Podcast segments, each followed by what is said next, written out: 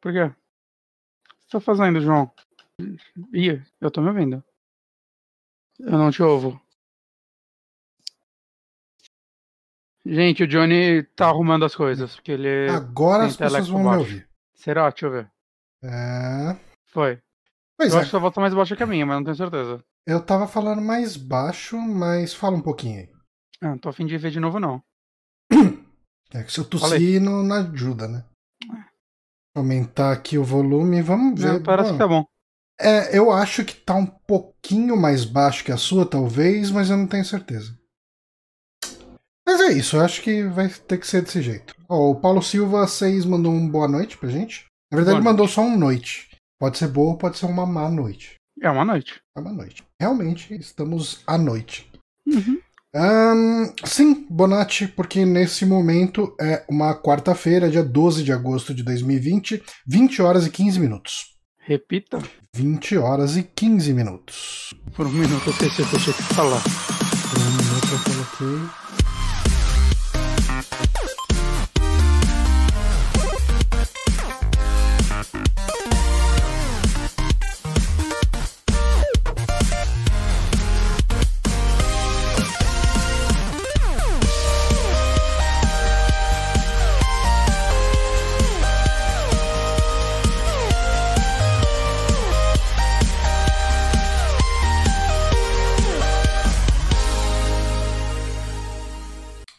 Sim, agora em definitivo estamos aqui para mais um Saque Podcast, podcast do site Super Amigos. Eu sou o Johnny Santos e eu estou aqui com ele, que é o Guilherme Bonatti.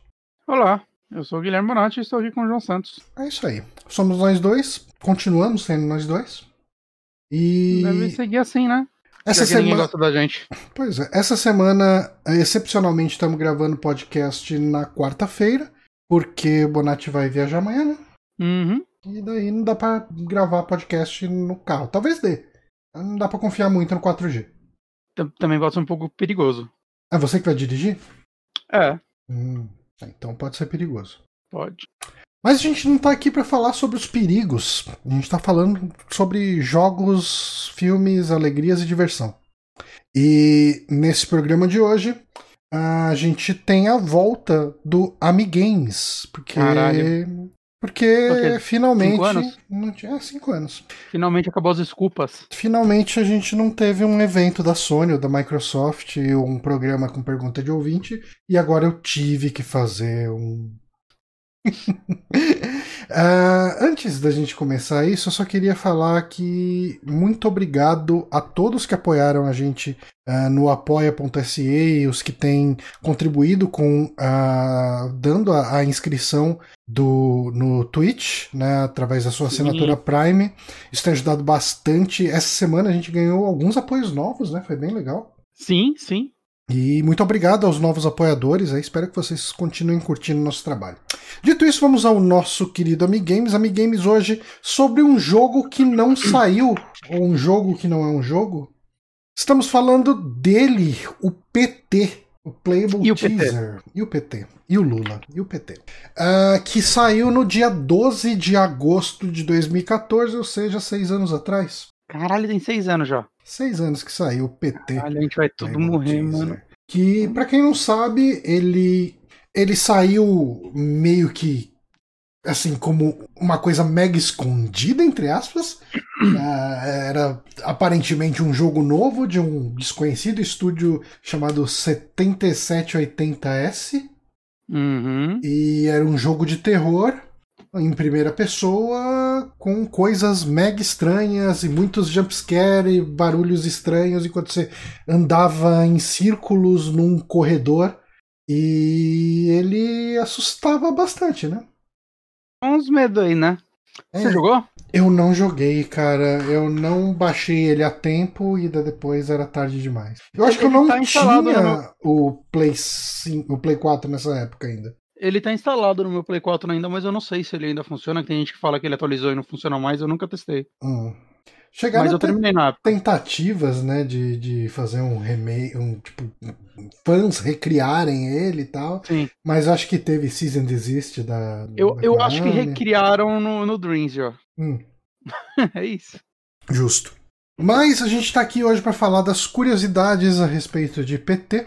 Esse jogo que não é um jogo. Mas ah, você falou que você jogou nele, né? E, e que, qual foi a sua, sua impressão, sua cinema? Cara, eu acho que, tipo, sei lá, a primeira metade, vamos chamar assim, é, é fantástico. Hum. Né? É um dos jogos realmente mais assustadores que eu já joguei na minha vida. É um- foi uma experiência foda. Mas depois eu acho que ele viaja muito. E aí você fica, tipo, um ano tentando resolver os negócios, aí fica, tipo, sempre repetindo o mesmo jumpscare. E aí, tipo, todo o medo vai embora e vira a frustração de, tipo, ah, caralho, o que tem que fazer? Aí você começa a pesquisar na internet, você descobre que tem que plugar o microfone no controle. É. Como as pessoas descobriram isso, Cara, saca? é, é- é aquele negócio, né? Tipo, ele foi feito para ser um negócio difícil de descobrir, então. Ah, sim, mas como? Falou, vou plugar o microfone nessa porra. Então, eu acho que, pelo menos pelo que eu ouvi, as primeiras pessoas que conseguiram, que descobriram isso eram pessoas que estavam fazendo live pelo PlayStation, né? Hum, faz sentido. E daí você já tava falando no microfone e daí acontece. O que, que acontecia no final? Ah, tinha. Tocava o telefone, acho que você atendia o telefone, aí rolava algum papo que eu não lembro o que era, e você sai da casa e você descobre que é o Norman Reedus e aparecia Silent Hills. Isso se você falar. Senão você só morre, né? É, senão você fica lá no loop eterno. Hum, ok. Ah, mas vamos lá. as perguntas. Deixa eu dar alt tab aqui. Vamos lá. Primeira pergunta. PT foi divulgado como um game do estúdio 7780S, que obviamente não existe. Qual o significado do nome desse estúdio? Cara, ele era uma data, não é? Relacionado a alguma coisa do Kojima? Hum, não. 7780 não, Não era uma data? não. era uma data. Nossa, eu tinha certeza que ele era uma data, tipo, an- aniversário do Kojima, sei lá. Número do estúdio que eles trabalhavam. Hum, não. É... Ah, É um número relacionado à quantidade de vezes que o Kojima falou love pro Norman Reedus enquanto eles faziam esse filme, esse jogo. Pode ser. Pode ser. Não é a resposta que eu tô esperando. Caralho, Johnny. Também você espera as respostas bosta?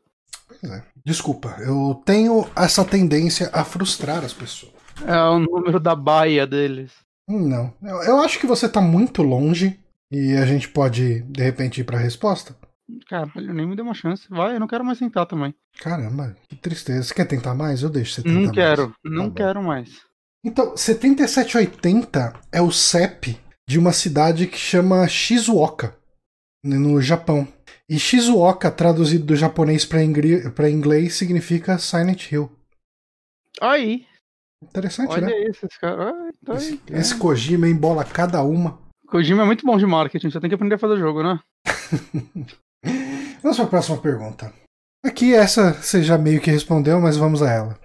Um outro número aparece de forma recorrente no jogo, que é o 24863. Existem duas teorias sobre o que seria esse número. Consegue falar uma delas? Você consegue, né?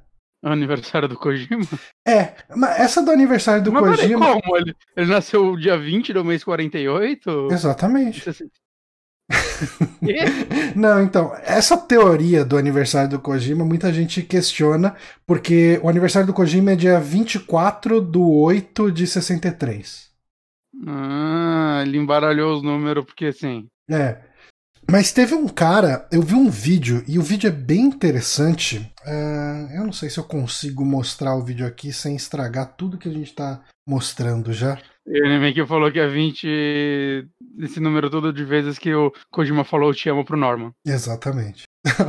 Esse é o número de vezes que o Norman falou pro Kojima: Não, eu tô só aqui a trabalho, cara. Me paga meu salário e deixa eu ir embora. Avisa minha família que eu tô bem, pelo menos. então, ah, uma das teorias que eu vi, e isso o cara fez um vídeo bem grande ali, explicando tudo. Ele fez uma. Ele decriptografou a partir de uma chave, usando, inclusive. Tipo, o cara. Cara, é, é uma brisa muito grande, mas sendo coisa do Kojima, pode ser que seja uma brisa muito grande. Mas Hum. o cara pegou o 7780, né, do nome do estúdio, usou isso para criar uma cifra para decriptografar ali e fez uma série de, de combina não, não que ele fez uma série de combinações ele colocou como assim a, a tela de abertura do jogo Eu vou tentar explicar melhor do que ficou Tá só jogando informação. Vai, vamos lá. A tela de abertura do jogo ela não tem nada a ver com o resto do jogo. A tela de abertura do jogo é um monte de árvore. né? Inclusive é essa tela que eu coloquei aqui.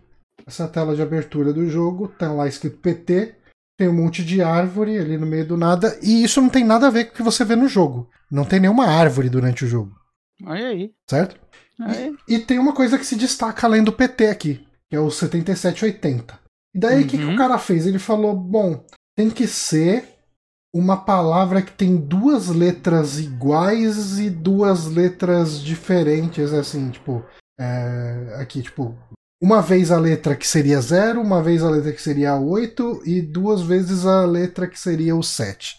E daí o cara chegou e falou: bom, tree, de árvore, é uma palavra que se encaixa a isso, então possivelmente isso aqui está espelhado. Aí ele pegou lá e falou que o 0 é T, o 8 é R, o 7 e o 7 são dois E's.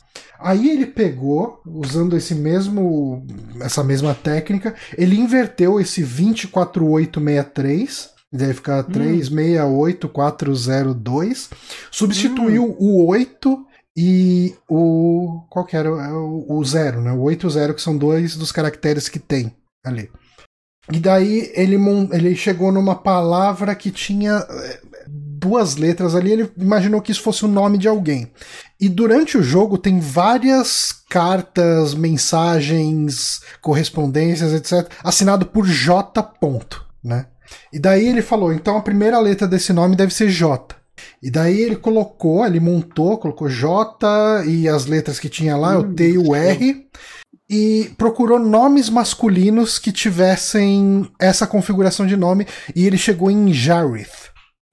Até aí pode ser só uma viagem de alguém, mas o cara gravou um vídeo falando várias vezes durante o jogo Jareth no, no microfone, e toda vez que ele fala Jareth, vem um som do bebê rindo. Ah, o negócio ficou sinistro do nada. né? Então, assim, a teoria do cara, quem sabe, né? Ninguém nunca vai saber. Ninguém nunca vai saber. Mas é uma teoria mais interessante do que o aniversário do Kojima com os números trocados no meio aleatoriamente. Sim. Qual é o nome desse cara? Joseph Klimber. No- Não. Norman Kojima. Ah, como que é o nome dele? Ah, não, é uma mulher, Patrícia Hernandes. Não, quer dizer, Patrícia Hernandes é quem escreveu esse artigo. Mas o cara que fez o vídeo é outra pessoa lá, de um canal que Ok, chama. Tá, tá aqui o vídeo. Opa! The Great Debate. É o grande debate. Eu sou inscrito O, nesse gran- canal. o grande debate é- era aquele. Ah, não, é que é Great de grade, e talvez seja um nome.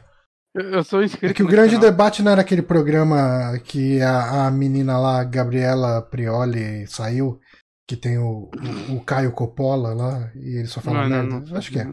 Enfim. Mas então, pra quem tá aí assistindo a gente ao vivo, eu coloquei o link no chat aí da, dessa matéria, que tem um, um link pro vídeo onde o cara explica ali. Me lembrem, ah, e daí eu posso colocar de repente no post, quem sabe.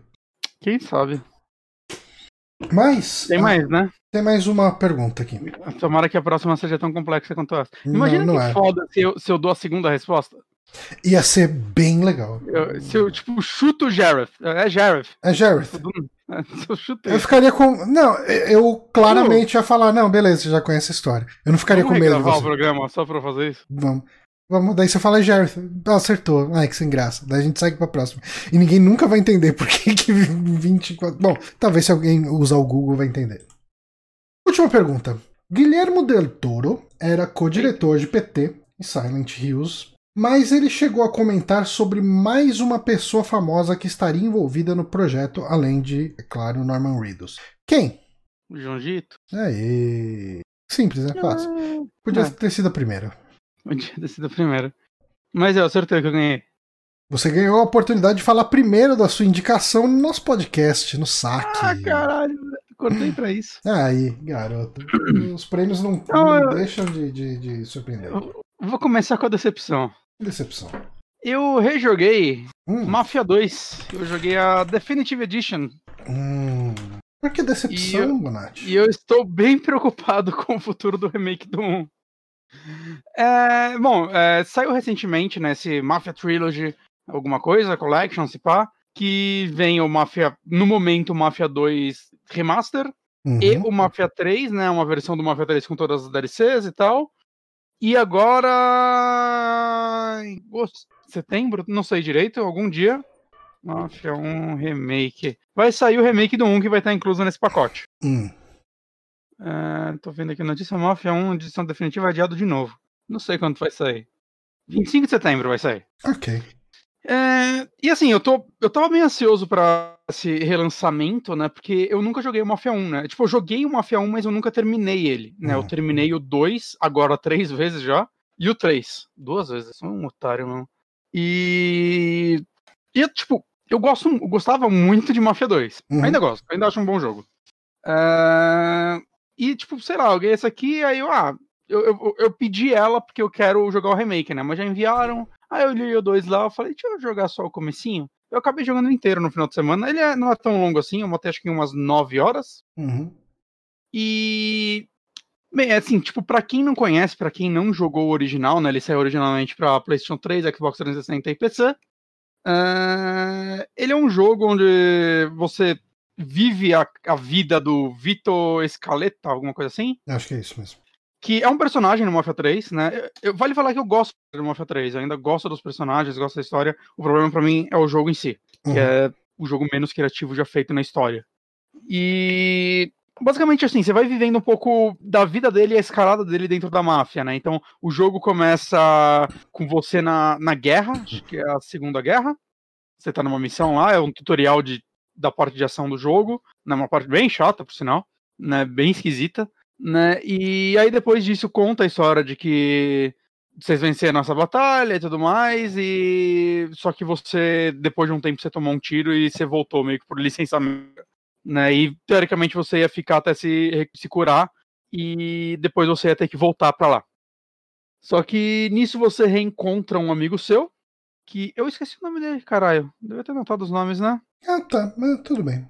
Quem conhece e... o jogo sabe o nome dele, quem não conhece não é, vai guardar o nome dele. É então... o gordo, é seu amigo gordo. É o amigo gordo. E, bom, na verdade você foi pra guerra por causa dele, né? Porque vocês começaram a praticar pequenos crimes e um dia vocês estavam roubando TV e vocês fugiram e a polícia te pegou e ele fugiu e aí você foi preso, só que da prisão você acabou sendo escalado pra. Né? E basicamente você encontra escalado ele pra... pra guerra. Ok. A gente não fez o lance de desligar e ligar pra você não, não ficar é. cortando, né? Uhum. E, enfim, basicamente, quando você volta, você reencontra esse cara, vocês vão tomar uma cerveja antes de você ir pra sua casa ver sua mãe, porque você é um bom. E aí, na hora, ele já fala: Não, já vou te arranjar um serviço, vou ligar pra um cara, liga pro cara, o cara já consegue para você dispensa do exército. Basicamente assim: você foi preso e teve que ir pra guerra porque você fez merda, você volta da guerra, a primeira coisa que você faz é mais merda. É isso. O nome do jogo é Máfia, então é, você tá esperando mas, um mundo de crimes. Mas dá um nervoso porque o personagem é muito burro, cara. Pelo amor de Deus. Tenta pelo menos uma vida normal antes de voltar a fazer merda, mano. Você acabou de ser preso. E, e assim, é, eu, eu gosto muito de, da história geral desse jogo, porque assim, ela mistura tudo que você conhece de máfia de 300 filmes, com certeza pega coisa de Sopranos também, saca? E, e, mistura tudo num jogo. Então, nada que tá nele é original, mas eu acho que é muito legal você vivenciar isso, né? Então, assim. É, poder jogar, né? É, tem hora que é tipo. Chega a irritar um pouco o quão clichê ele é, tipo de. Uau, vocês realmente não tentaram nada novo. Diferente de Mafia 3, dá pra dizer. Mafia 3 tentou muita coisa né? Mas ah, tipo, eventualmente sua irmã vai apanhar do marido dela e você vai bater no marido dela, saca? Uhum. É... Cara, as missões são quase todas realmente retiradas de filmes e cenas clássicas. É... O Bonas estava esperando um Máfia do Bem, todos os grupos de vibe. Não isso, mas eu gostaria que ele tivesse um motivo para ele voltar pro crime, não só ele chegar a voltar da prisão e falar, bora cometer uns crimes aí. Saca? E assim, o começo do jogo eu tava meio desesperado. Até te mandei uma mensagem na hora falando, cara, eu acho que eu tô meio desapontado com o jogo. Que assim, esse começo do jogo, cara, além de ser muito corrido, ele é muito. Assim, é, é uma das cenas que eu mais me lembrava é a hora que você chega na parte da sua casa e tem tipo uma banquinha de jornal, você para lá, ele conversa com o jornaleiro, e se você vai pra, pra lanchonetezinha, você, tipo, as pessoas te reconhecem, ah, você voltou e tal, né? E eu, porra, que foda. Eu lembro que a primeira vez que eu joguei esse jogo, eu fiquei muito, tipo, apaixonado por essa parte, saca? Foi uhum. muito, caralho, que foda, vou viver esse mundo. Aí eu vou, eu vou jogar agora, assim, primeiro, as dublagens desse jogo, cara, são um horror, assim, eu, eu, eu não lembrava que eram tão ruins. E aí é, você chega, tipo. Eu acho que o padrão das dublagens da época, assim, eu acho que era. Tinha tanta. Não. Então, não, não tô falando que todos os jogos AAA tinham dublagem ruim. Mas eu acho que jogos que, que tinham um orçamento não gigantesco, é, eles tinham uma dublagem nesse nível, então não era um destaque pra gente a qualidade ah, de dublagem disso. É, é, tipo que se você pensar, esse jogo saiu no mesmo ano que o Red Dead Redemption, que eu acho que tem uma dublagem excelente na época. Não, mas tá, mas comparar Red Dead Redemption ah, mas... com Mafia 2. É, os dois da THQ. O Mafia 2 não é um baixo orçamento. O Mafia 2 não é um baixo orçamento, Johnny. Mas ele não é AAA. Claro que é. Como ele não é um AAA? Então, eu sempre enxerguei ele como um GTA mega reduzido. Eu acho que ele. Eu acho que esse é o problema, cara. Muita gente pensa. Tipo, reclamam muito do mundo aberto dele, quando ele, na verdade, não é um jogo de mundo aberto. Ele tem um mapa. Que você faz as missões nele, mas o jogo é extremamente linear. Ele é hum. extremamente focado na história dele. É, o, tipo, tem umas duas missões que não vão começar já com, sei lá, seu telefone tocando e seu amigo falando, vem pra cá. E você não tem escolha, você não tem o que fazer, você vai para lá.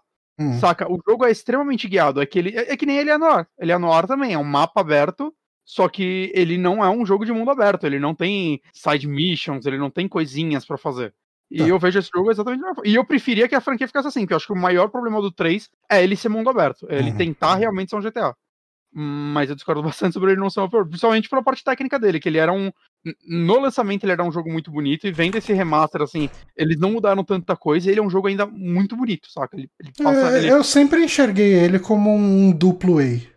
Ah, eu eu tenho certeza que o orçamento dele não foi baixo. É um orçamento de um Assassin's Creed. Porra. Nossa, orça... orçamento de um GTA. Tá, cara, mas. Orçamento. No, tipo, Vai, AAA tipo... não é. Se, se, é assim, então Resident Evil 2 não é AAA. Hum.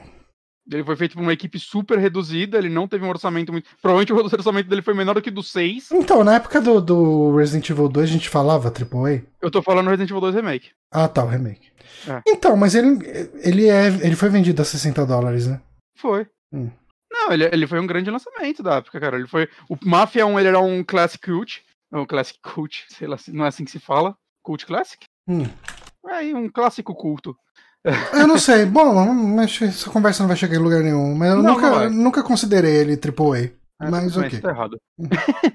é, mas, e, cara, ele tem umas coisas muito fodas, assim, tipo, porque em determinado momento do jogo. Vou dar uns spoilers aqui, você é preso de novo, né? Que você faz merda, você fica anos preso. E quando você volta, a cidade mudou bastante. É, a trilha sonora do jogo muda quando você uhum. volta, saca? A forma como as pessoas se vestem, começa a aparecer outros tipos de carro no jogo. Ele muda, que é uma coisa que assim, a gente não vê em jogos de mundo aberto normalmente. Né? Normalmente eles, eles seguem o mesmo padrão o jogo inteiro, né? Tipo, tem uma passagem, passagem de anos, assim, no, no decorrer do jogo. Lembra um pouco, tipo, obviamente, das suas é, devidas proporções, tipo, o cassino do Scorsese, que ele se passa, acho que em três décadas separadas. Uhum. Você vai vendo as mudanças nessas décadas, né? Não chegam a ser três décadas, né? São dois anos, na verdade, dois anos é uma diferença de seis anos, mas dá uma diferença bem legal, principalmente porque a primeira parte do jogo é toda no inverno, né? Então é tudo neve e tal, e depois dessa parte da prisão você sai e, tipo, um, ele, ele sai falando, né? Eu encontrei com o meu amigo lá, né? Ele ia me visitar e tal. E ele me falava o quanto o mundo tava mudando e puta que pariu, mudou mesmo, tá ligado? E é tipo, além de você ver bem cinematográfico, assim, mostrando a cidade, as pessoas com outras roupas, vivendo, tipo. Eles estão vivendo quase tipo embalo sábado à noite, sabe? Que você vê as pessoas dançando e tal. E, obviamente, ainda é anos 50, mas e dado isso, né, muda ainda, tipo, sei lá, vira um verão o jogo, aí, tipo, some a neve e você vê toda aquela grama no, no, nas casas, aqueles jardins bonitos. É, é, bem legal, assim, o choque que o jogo te dá nessa parte, assim, é, é, você sente, assim, que ele que realmente evoluiu, assim, tipo, sei lá, você chegou numa parte mais bonita do jogo, só que ainda é a mesma cidade. Uhum. Saca? Isso eu acho muito legal. Mas, mas, voltando assim, os defeitos. Assim, eu falei da dublagem, eu tenho certeza que as pessoas não dublaram o jogo juntas. Hum. E aí os diálogos são muito esquisitos, saca? Quando cada um deve ter gravado, às vezes até em dias separados, e aí eles só foram juntando os áudios. É, dá, mas dá... É, eu acho que isso é muito isso, normal, né? Isso é muito normal, mas esse jogo dá muito na cara que foi feito assim. Ah, ok. Tipo, a forma como as pessoas é, falam, é, então, assim, ele teria uma. Ele tem uma direção de dublagem muito ruim. Tem. Não, essa parte que eu te falei do começo, eu entrei no restaurantezinho lá, aí tem uma amiga sua que começa a conversar, e é tipo, nossa, o texto é tão ruim, quero que ela vira. Você pergunta como ela vai, ela, ai, eu sou uma mulher de 22 anos. É óbvio que eu já estou casada com dois filhos, né? Eu, tipo, caralho, mano, que porra é essa? Eu não entendi se ela tava sendo irônica ou não, inclusive, porque, mano, o diálogo tá tão esquisito, tão esquisito. Mas ok, saca, isso daí a gente supera. Mas a parte que me surpreendeu muito ainda é, tipo, o quão, o quão variado ele é, né? Ele tem 15 capítulos, né? Cada capítulo é basicamente uma missão, e, cara, isso eu senti muita falta no Mafia 3, que é, cara, tem, tem missão que é, tipo, tem uma missão que você tem que entrar e roubar um de compra, que eu não sei direito pra que serve essa porra, Nintendo sobre isso. Só que quando você vai entregar isso pro cara que pediu pra você roubar, vocês descobrem que eles estão pra vencer já. Eles vão vencer essa noite. Hum. E aí você tem até a meia-noite para tentar vender todos. Então é, o jogo te solta e aí tem tipo os postos de gasolina, você tem que ficar indo para vários postos de gasolina tentar vender todos que você tem até a meia-noite. Se você não vender todos, o jogo segue daí, saca? Ah, você não vendeu todos, você vai ganhar menos dinheiro e se fudeu. Saca? Eu acho muito legal isso. Tem, tem a, sei lá, a missão mais legal do jogo, que é, é assim que você sai da cadeia, você vai beber com seus amigos, né? E aí vocês vão pro bar, e aí toda a missão você saindo completamente bêbados, você gordo e um outro amigo seus que, que você conheceu esse dia e aí vocês estão, tipo, dirigindo no carro, você tá levando eles para casa, e aí vocês, eles começam a reclamar do cheiro e perguntar se alguém vomitou no carro, e o cara fala, não, é o corpo no porta-malas. vocês têm que levar e, o corpo. Né? E, o jogo inteiro, essa missão inteira, o cara falando, não, então, mas eu não posso beber muito porque eu tenho um serviço para fazer hoje ainda.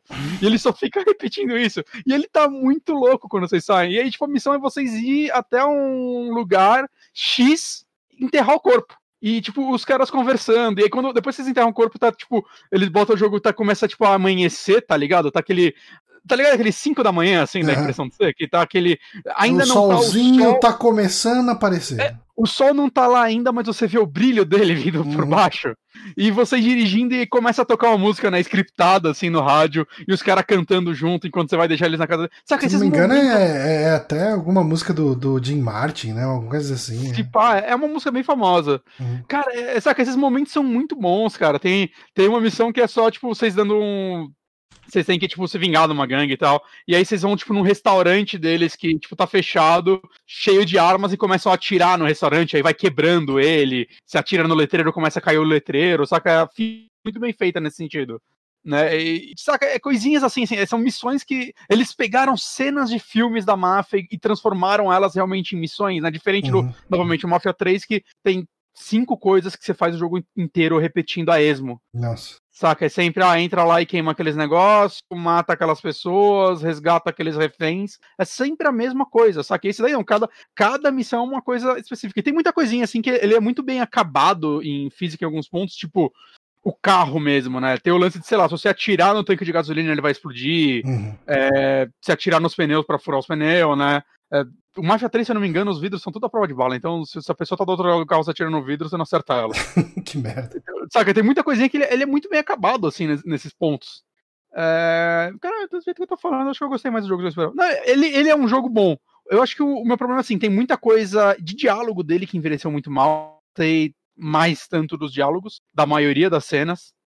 É... Mecanicamente, eu acho de dirigir ok é, atirar é asqueroso, é muito não, ruim. Não, eu lembro, eu lembro que bem na época, época, já era ruim. Mas hoje, na época era ruim, mas era aquela. Eu acho que pré, antes de Red Dead 2, antes de Red Dead 1, quer dizer, Red Dead Redemption, é, a gente tava acostumado, tipo, jogos mundo aberto, eles nunca eram muito bons em tudo, né? Era tudo feito de forma meia boca, né? Eu acho que Red Dead é o primeiro jogo que, tipo, eu acho atirar naquele jogo delicioso, andar a cavalo naquele jogo delicioso. Eu gosto das mecânicas dele.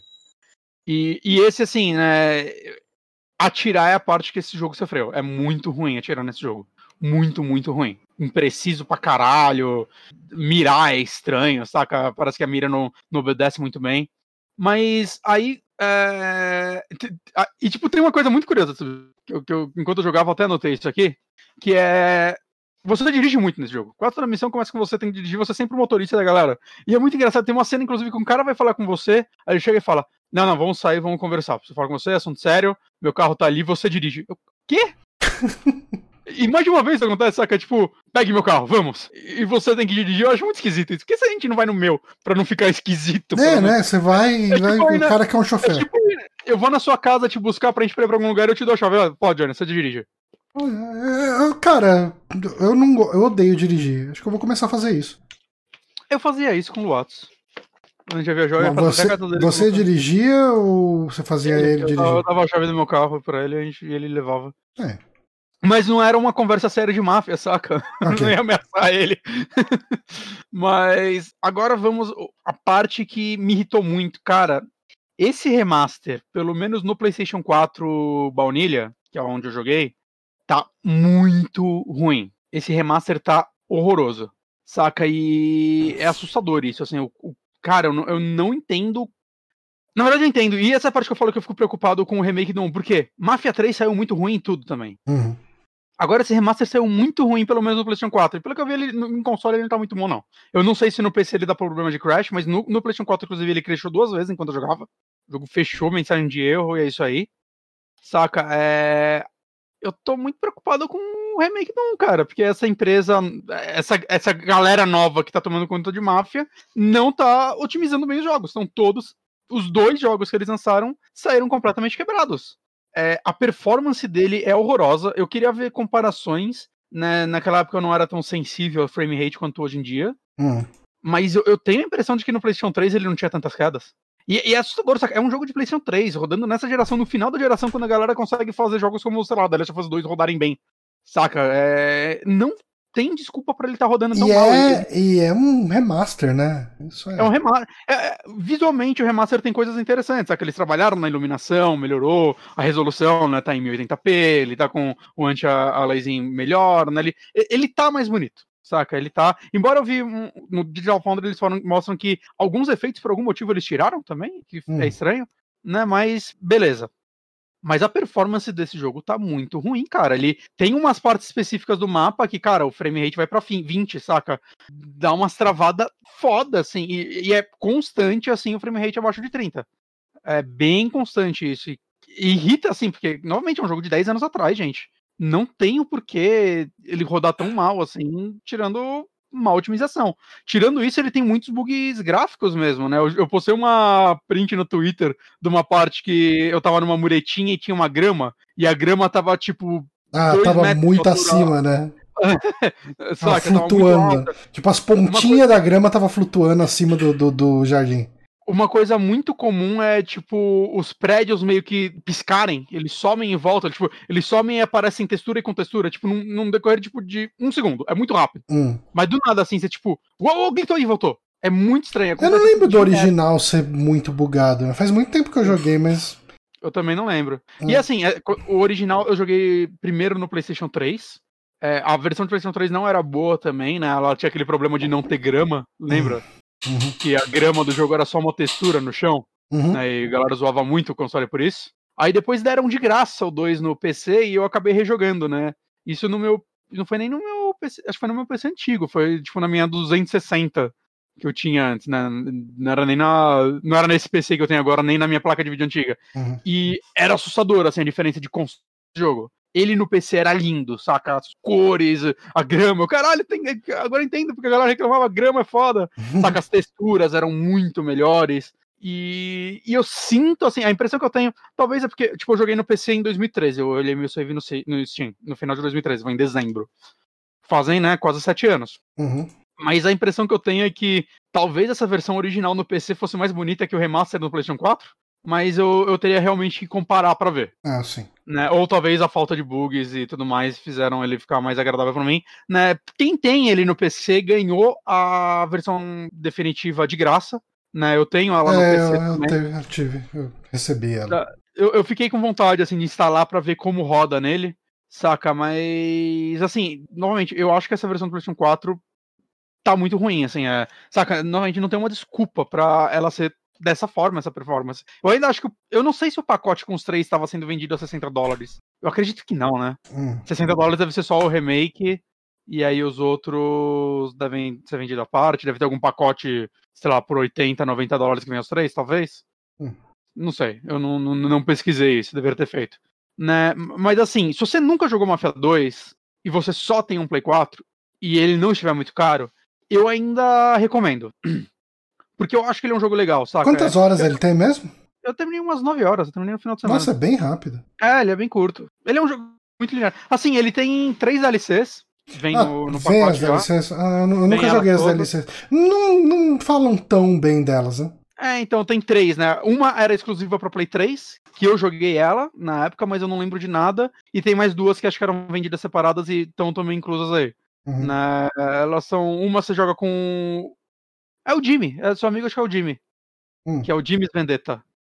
É, tem duas. Uma que você joga com o Jimmy, cada um é com um personagem, saca? E vai contando outra história. Imagino que essa com o Jimmy provavelmente vai mostrar o que, o que ele fez nesses seis anos que você ficou Certo. preso ou algo do tipo.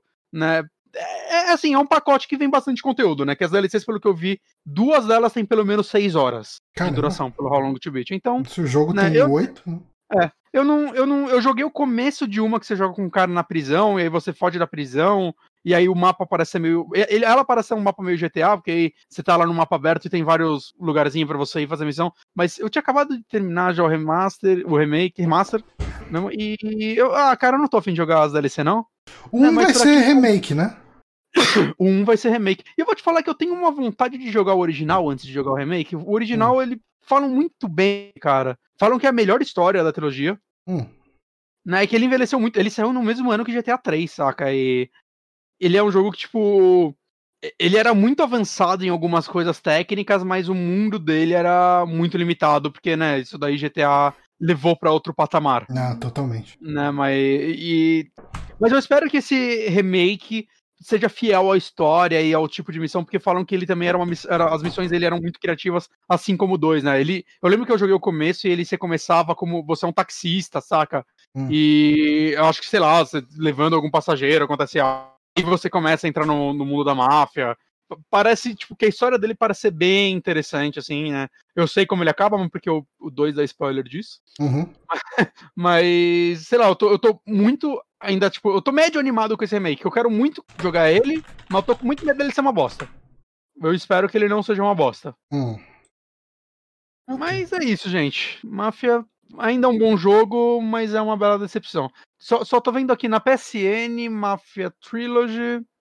Tá. Ah, olha, 250 reais o pacote com os três jogos. Se o remake do 1 for bom, eu acho que é um bom pacote. E aí o definitivo do 2 tá 124 reais e do 3 também 124 reais. O 3 não vale a pena. Cara, eu gosto da história do 3. Mas eu não sei. Cara, eu não gosto de jogar ele. Mas assim, também sou eu. Ele, é assim, mecanicamente ele é mais competente que o 2. Uhum. Mas, cara, ele é tão repetitivo, mas a história é bem legal, assim, o, o, o personagem e as outras pessoas, ele, ele, ele foge um pouquinho, assim, da trama máfia em si, ele se passa, acho que nos anos 70, se eu não me engano, né, e... É uns negócios meio Black Panther, né? Umas coisas assim. Exato, exato, exato. E ele conta uma história bem legal lá, as missões mais importantes, né, que são as da história que você vai fazer sua vingança e tudo mais, elas costumam ser mais legais. Uhum. E as cinematics delas são muito bacanas e tal. Mas, meu Deus, como esse jogo. Ah, caralho, como é chato você ter que ficar. Que o, o esquema dele é assim: você tem que limpar uma parte do mapa até um, o cara que você quer matar ficar puto e aí aparecer e aí você segue ele. Você repete isso, acho que, tipo, seis vezes. Nossa. É, e é as mesmas coisas que você faz as seis vezes até a grande missão. Cansa pra caralho. É, eu- quanto mais eu ouço falar dele, menos eu tenho vontade de jogar o 3. né? E é uma pena, assim, porque a história dele é realmente boa. Hum. Mas. Hum. Eu gosto. Melhor assistir um filme bom. Ah, com certeza. Mas, puta, eu não sei, ele, ele tem personagens. Eu realmente queria que essa história tivesse num jogo melhor. Hum, Esse jogo não merecia essa história. ok. Ele tem uns personagens muito legais. cara. Tem um amigo do seu protagonista que esteve na guerra com você e ele vira tipo o cara. O cara do escritório, assim, que vai te arrumar os negócios, né? Vai te achar as pistas, ele vira tipo um investigador. E esse personagem é tão legal. Ele é tão, tão legal, ele é tão. Porque o jogo inteiro é ele. No dando 3 você é bandido de alguma forma? Como assim? Mas assim, no, no 1 e no 2 você é mafioso. No 3, meio que a máfia te fode, mas você é um criminoso. Ok, E aí você tá meio que indo atrás da, da- de- dessa galera da máfia que te fudeu. ok. É meio isso. É, cara, isso era legal. Podia virar um, sei lá. Podia ser uma visual novel dele. Ok, então Mafia Vê essa aí no 2 do YouTube. é Definitive Edition o nome dela? Exato. Mafia 2 Definitive Edition, então aí é disponível para Play 4, Xbox One e, e PC, né? Exato. Ok. Ah, já que a gente tava falando sobre é melhor assistir um filme, ah, vou falar de um filme que eu assisti. Aliás, assim, nesses últimos tempos, ah, eu tenho jogado muito pouco e o que eu tô jogando, eu tô meio que eh, jogando a mesma coisa que eu já falei aqui, né? Eu tenho jogado o, o Ghost of Tsushima aqui e ali, né? Uhum. Acho que eu não joguei nada além de Ghost of Tsushima. E ele é um jogo muito bom pra meio que relaxar, ficar fazendo coisinhas que pipocam no mapa. Seguindo os passarinhos. É, é bem de boa. E daí é difícil falar sobre isso, porque eu não tenho muito o que falar sobre ele, que eu tô gostando, beleza? Mas eu tenho assistido. ah, isso foi uma série de. uma série de eventos que levar, me levaram a assistir esse filme. Você me indicou, né? Você falou que pra eu assistir Arquivo X. Ah, E eu comecei a assistir Arquivo X, assisti acho que uns 10 episódios da primeira temporada. Ah, Boa. tava gostando, mas eu comecei a assistir e, e eu comecei a ver e falei, cara, isso é muito Sherlock Holmes, né? Tipo, ah, eu. Assim, eu. minha- não que eu tenha uma longa experiência com Sherlock Holmes, né? Eu assisti a série do Benedict Cumberbatch lá, do, do Martin Freeman. É esse o nome Uhum. dele? Martin Freeman, né? Martin Freeman. Ah, eu li uns dois ou três contos. E eu acho que é meio que isso, né? E, tinha, eu ouvi uma, uma um você não viu o audiobook. Robert Downey Jr.? Nunca vi, nunca vi. Não, eu vi o primeiro. E eu tinha visto Eu alguns gostei do episódios do. alguns episódios da outra série lá, Elementary. Que é com a, Ah, sim. a Lucy Liu e o, e o Sick Boy lá. Eu tô afim de ver essa série. Cara, ela é boa. Não é ruim, não, cara, ela é boa. Eu tinha preconceito na época porque ela saiu junto com a, com a britânica, e geralmente as coisas É. americanas são mais merda do que as coisas britânicas. Mas ela é legal, é bem, é bem de boa, assim, de assistir. Bem mais suave de assistir do que a Sherlock, né?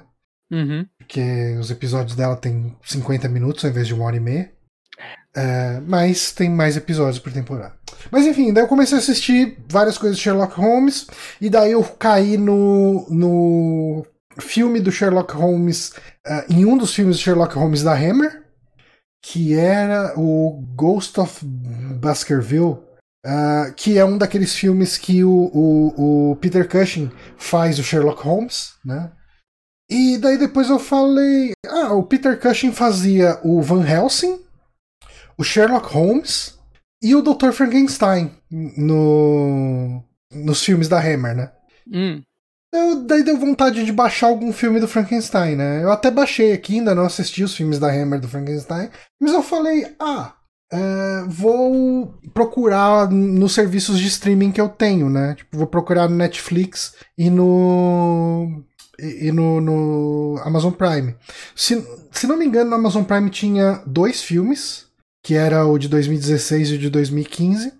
E no Netflix acho que tinha alguma outra coisa, mas não diretamente do Frankenstein. Mas Hum. daí eu, eu fui ver os reviews, assim, as notas, e eu vi que a nota desse filme do Bernard Rose tava maior do que a do. do a, a do outro lá que tem o, tem o Harry Potter e o, Uhum. o, e o, o professor Xavier novo, o James McAvoy. Eu, eu vi o final desse, eu achei bacana. Né? Aí eu resolvi assistir o outro, né? Qual, qual é Que o é- outro? Qual é o nome? Então, o nome do outro é Frankenstein. Em alguns lugares ele aparece meio estilizado, mudando algumas letras por número, né? É Frank, daí os três, os Es viram três. Ah, eu já vi. Eu já vi alguma coisa sobre essa versão. Agora que você falou dela escrita assim, eu já vi alguma coisa sobre ela. Eu lembro que eu fui procurar e não achei. Pois é, esse é um filme é, dirigido pelo Bernard Rose, que é o diretor de Candyman. E, assim, é, eu acho que vale a pena dar só mais um passo para trás. Eu li Frankenstein ano passado, retrasado, não faz muito tempo, o da, o da Mary Shelley, né, o livro mesmo. Uhum. Ah, e eu gostei muito. E daí eu resolvi assistir o filme da Universal. E não tem basicamente nada a ver, sabe? Tipo, é, é um monstro que sai, ah, ataca as pessoas, daí ele fica coado e ele morre no final, e é isso, sabe? Tipo, Falam que a noiva de Frankenstein é, é melhor do que ele. eu consigo imaginar. Uhum. Mas esse filme aqui eu senti muito mais elementos do, do conto original, do livro original, do que. Obviamente, do que o, o, o filme da Universal. Ah, hum. Assim, é, eu acho que o principal aqui é. Ele se passa nos dias atuais. E daí você precisa fazer algumas adaptações ali do, em toda essa dinâmica do que acontece no livro, principalmente tem toda uma parte que o Frankenstein fica observando uma, um, um senhor cego e a filha dele, meio que à distância, escondido no mato, e eles moram numa, numa casinha bem simples, numa, numa choupana ali, e ele fica observando, ele quer ser amigo deles, mas ele não pode porque ele é horrendo e não sei o que, vai assustar. E eles trocam isso, né? O, o essa parte, por exemplo. Ele foi nas redes sociais, não? Não. Ah, não, não, então, o, o cara, o, o senhor cego, ele é o Candyman, né? O, o, o, o Tony Todd, né? E, e ele é um mendigo na rua. E, e a moça, né, a filha dele, que não é filha nesse filme, é uma prostituta. Então, é, é, eles fazem um, um, paralelo com o lance dele se apaixonar por essa menina, mas ele não poder se identificar. É, eu acho que é um paralelo bem legal, assim. Uma dúvida, você acha que eu vou aproveitar melhor esse filme se eu ler o livro antes? Cara, eu acho que ele funciona mesmo sem o livro. Né? É. é. eu acho que ele foi. Assim, se você ler o livro, você vai pegar algumas coisas. Você vai falar, ah, eles tiraram isso daí, sabe? Uhum. E, assim, uma coisa que eu gostei muito nesse filme é que a, a minha imaginação, principalmente para livro de terror, ela é péssima. Eu não consigo ter medo de um livro. Eu não consigo me sentir envolvido numa história de terror que eu tô lendo, porque só a leitura e minha imaginação não é o suficiente para me assustar. Fala ah, isso porque você nunca apanhou de um livro. Eu nunca apanhei de um livro. Olha pode só. Ser uma experiência o... que pode, pode alterar as coisas. O Frankenstein tá no Kingdom Limited. Eu tava pensando em assinar isso, pegar o mês grátis. Acho que tá aí a oportunidade. Cara, é um livro muito bom. Eu acho que você ia gostar muito dele. É, é que eu tenho uma versão ilustrada desse livro. Ah, é melhor, né? Com as figurinhas fica mais fácil. Não, porque uma das tão bonita, eu comprei por causa disso. Né? Tipo, o texto inteiro e na outra página um desenho. É. Cara, assim, independente de onde você lê, eu acho um livro fantástico, assim, muito bom. E ele não é muito longo, né? É, não sei, eu li ele. 12 páginas. É, enfim. Okay. É, okay. Acho, depois, o que eu tô lendo, eu sou lenda, quando eu acabar, acho que eu vou ler esse. Uhum. Hum. E daí eu tinha esse problema que eles sempre falam no, no livro, né? A Mary Shelley sempre fala que era uma criatura asquerosa e repugnante e como podia eu, o livro é contar, narrado na voz do Dr. Frankenstein, né? Como eu poderia ter criado tamanha aberração e tal. E daí a imagem que a gente tem do Frankenstein é o Frankenstein da da Universal, Uhum. E ele, tirando o fato dele parecer meio morto, ele é até simpático, ele não é uma criatura horrenda que te causa asco. É aquele bicho grande. Ah, mas, mas, na época deve ter assustado a galera. É, talvez, beleza, mas ele não consegue me assustar e nenhuma imagem que eu tinha de Frankenstein conseguia me assustar. E, e essa te assustou? Então, cara, assim, primeiro, ele é muito violento esse filme, ele é muito cru na violência dele e ele é muito cru no gore dele, assim, ele tem gore uh, e, e, tem cenas assim, tipo aquelas uh, aquelas serrinhas de fazer lobotomia, sabe, entrando na carne do cara, assim, é as coisas bem, bem, bem chocantes assim. E beleza, já te causa, já te causa algum pânico. E o lance da feiura do, do, do Frankenstein, assim, ele é criado, né? Uh, pelo, pelo Dr. Frankenstein e a esposa dele, que no caso é a Trinity lá do Matrix, a uhum. Carrie Ann Moss, acho que é esse o nome dela, né? Uhum. E o cara é o, o. Como chama? O Danny Houston, que é meio-irmão da Angélica Houston. Aí. É. E o, o Dr. Frankenstein, né? Uhum.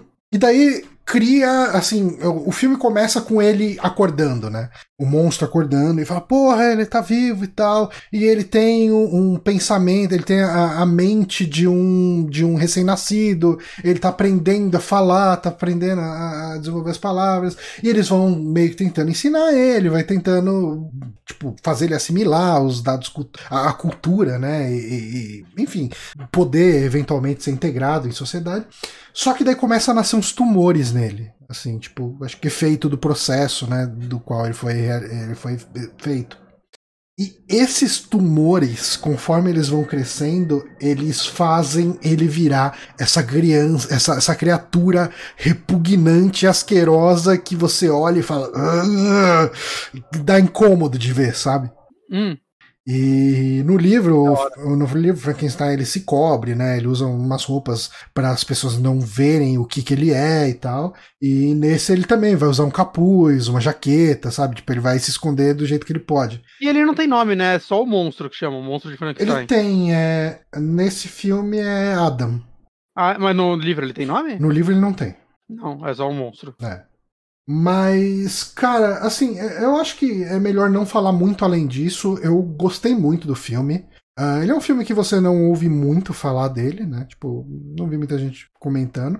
Eu assisti pelo Prime, né? Eu tô olhando aqui, eu, eu acho que eu só vi Candyman da filmografia do Bernard Rose e ele tá. Ele é bem ativo, assim, até hoje. Inclusive, é. ano passado ele fez um filme japonês, ele fez no Japão. É. Samurai. Eu não assisti nem Candyman, eu sei que você fala bem dele pra caramba. Nossa, eu, ó, topava um podcast de Candyman fácil. Candyman é muito bom. Então, é... cara, eu, eu fui assistir o filme meio que. Ah, já que não dá para assistir o Frankenstein da Hammer, vou assistir esse que tem aqui.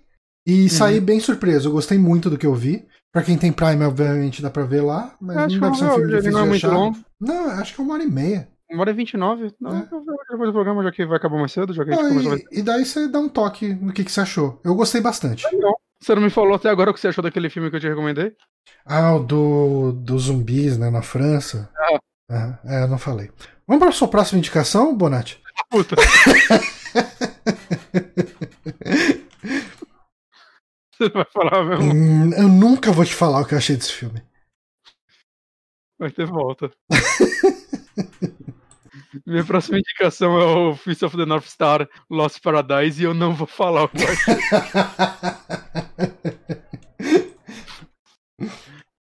Isso aí, acabou o cast, gente. Que isso, cara? Você deve ter odiado o filme, cara. Não, eu gostei do filme, vai. Eu, eu curti, eu curti. Eu, eu achei que eu fosse gostar mais. Mas eu gostei. Eu não achei ruim de maneira nenhuma. Eu achei legal. Eu dublado, porque você não sabe Eu vi dublado, eu vi dublado. Pode, pode ter sido isso. Tem cinco falas o filme inteiro. É, então é porque eu vi que ele tava de graça no YouTube. Tipo. É, deixa eu dar play aqui. Não, eu gostei. Eu gostei muito do que esse filme faz. Como que era o nome dele mesmo? Esqueci. Deixa eu ver. filme, filme francês de zumbi. Porra! Francês de zumbi. O primeiro que vai aparecer vai ser o Raul, que não é de zumbi, mas vai estar tá classificado assim. Extermínio, todo mundo quase morto. A noite devorou o mundo. Isso, todo mundo quase morto não é francês. Não, me, me, não sei se extermínio é. É? Extermínio eu acho que não, acho que é americano. Então. o próximo que tem aqui na lista é Madrugada dos Mortos. Por sorte, ele caiu em terceiro lugar aqui na, na pesquisa do Google. Deixa eu falar que eu tô meio ansioso pro, pro novo Candyman. A diretora dele vai fazer o Capitão Marvel novo. Aí, Mas enfim, seu jogo. Meu jogo, eu estou jogando agora, finalmente, Fifth of the North Star Lost Paradise, também conhecido como Hokuto no Ken. Hum. Teve algum título no Brasil quando veio originalmente pra cá? Não, não faço ideia. Anime? Eu fiquei sabendo tipo... que veio pro Brasil quando você falou. Não, eu imagino que veio pro Brasil, porque uma galera que gosta, tipo, o Danilo Dias é fã. Eu acredito que ele via quando sei, talvez ele nunca tenha vindo. Será? Que assim, tá sendo lançado agora pela Panini aqui como Hokuto no Ken mesmo. Mas eu não sei se ele veio como, tipo, punhos da Estrela do Norte originalmente, que seria incrível. Mas é um jogo baseado num anime dos anos 80 que precede Dragon Ball. Que. Minha curiosidade com ele veio porque quando ele foi anunciado. Eu, te, eu já tinha curiosidade pra, pra Fist of the principalmente por causa do Daniel Dias mesmo. Uhum. E por causa de algumas cenas que eu vi no YouTube e tudo mais. E aí anunciaram esse jogo feito pela Ryaga Goku, Gotoku Studios, conhecido como Yakuza Studios. Ok. E aí eu falei, a galera do Yakuza vai fazer esse jogo, vai ser bom. Porque é assim que se faz. Uhum. E... E aí o que eu fiz? Eu falei, eu não vou jogar essa porra, já que eu não manjo nada. Então eu li o mangá. Eu li o mangá que é o dia quase inteiro. Eu tô no finzinho dele. Só que eu descobri que o jogo só vai até uma parte do mangá, então eu já passei da parte dele. Ok. E Quantos volumes tem o mangá? São 20 e poucos volumes, 200 e caralhadas capítulos. Ok. E é uma leitura ao mesmo, fácil, muito, ao mesmo tempo muito fácil e muito difícil, porque hum. é chato. Mas é simples que quase não tem diálogo. Ok. Mas assim, Hokuto no Ken, a história basicamente é do Ken, que é um praticante de artes marciais num mundo meio Mad Max, assim, um mundo pós-apocalíptico. Ele é muito Mad Max, né, o, é, o Ken.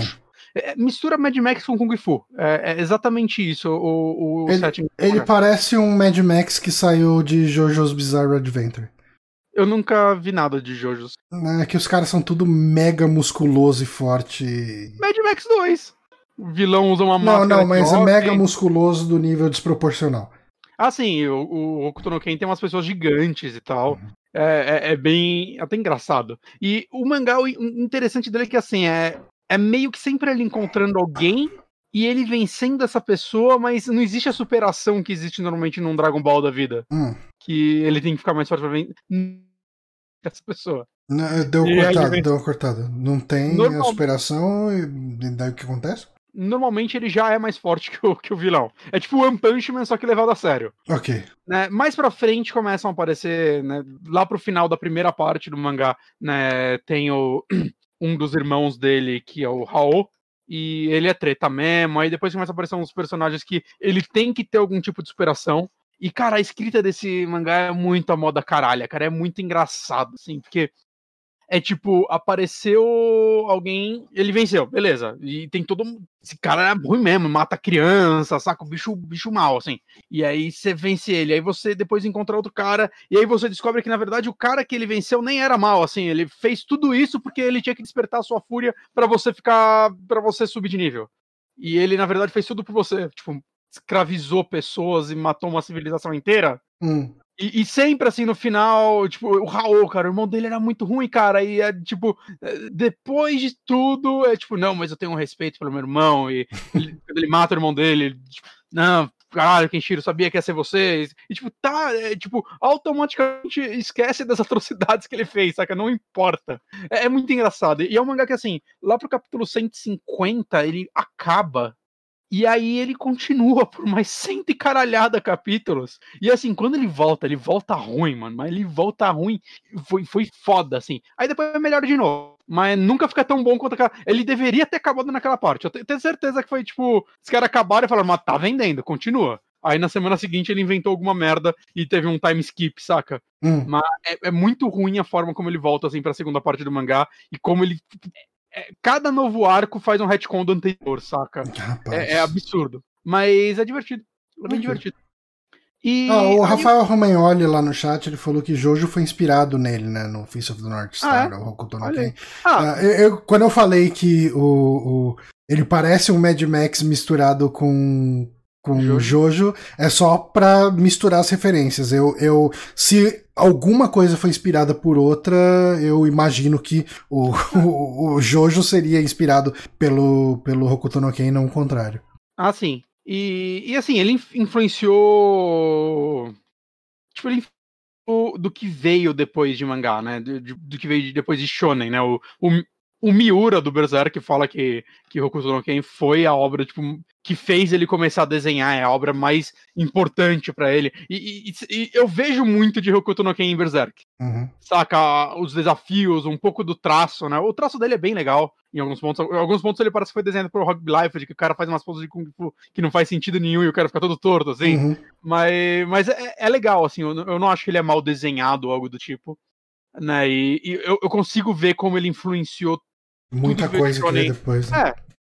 Eu não sei se ele chegou a influenciar Dragon Ball, porque Dragon Ball veio, teve influência de filmes de Kung Fu mesmo, né? Uhum. E, e, da, e daquela jornada ao norte, alguma coisa assim, né? Que é o, aquele livro chinês super famoso. É, é a Jornada ao Oeste? A Oeste, a Oeste. É que eu tenho North Star na cabeça. O Leste, não lembro. Acho que é o Oeste. E, mas, mas eu acho que assim, antes de Dragon Ball, Fist of Never Star provavelmente é a, a, a, obra shonen mais importante. Aí depois você pode voltar talvez para Astro Boy, por aí vai, mas aí acho que já é outra. E tem outra jogo, tem jogo de, de Hokuto no Ken pra praticamente todos os videogames do mundo, né?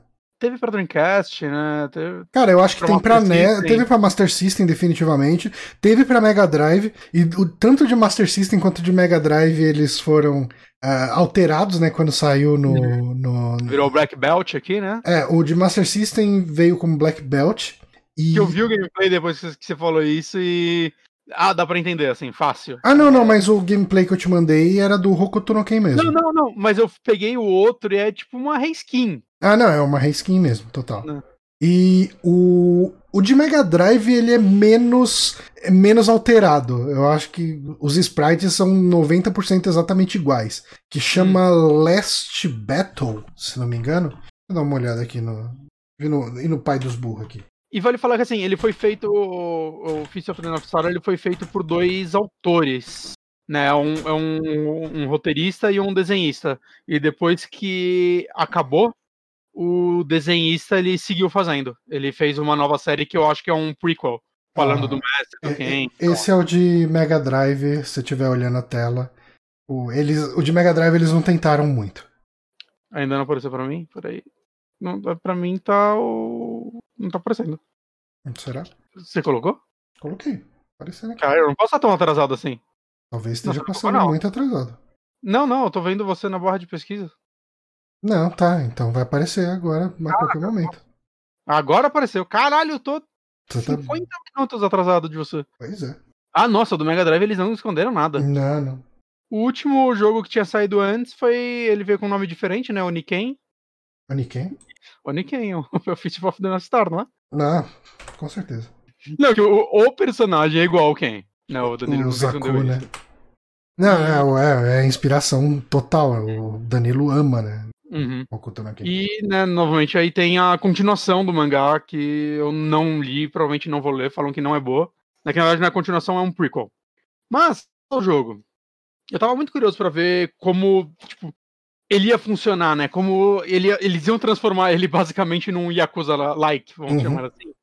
Porque, assim, ele é bem mais diferente de Yakuza do que eu tava esperando, né? Ele ainda vai ter uma cidade que você vai ficar andando nela e tudo. Só que ele tem. Ele é tipo eu tô mais ou menos com umas 10 horas de jogo no capítulo 5, 5 ou 6, e são 12 capítulos. E assim, só no capítulo 5 que ele foi me dar a cidade. Até então ele tava linearzão, assim, indo de vários lugares, de um pro outro.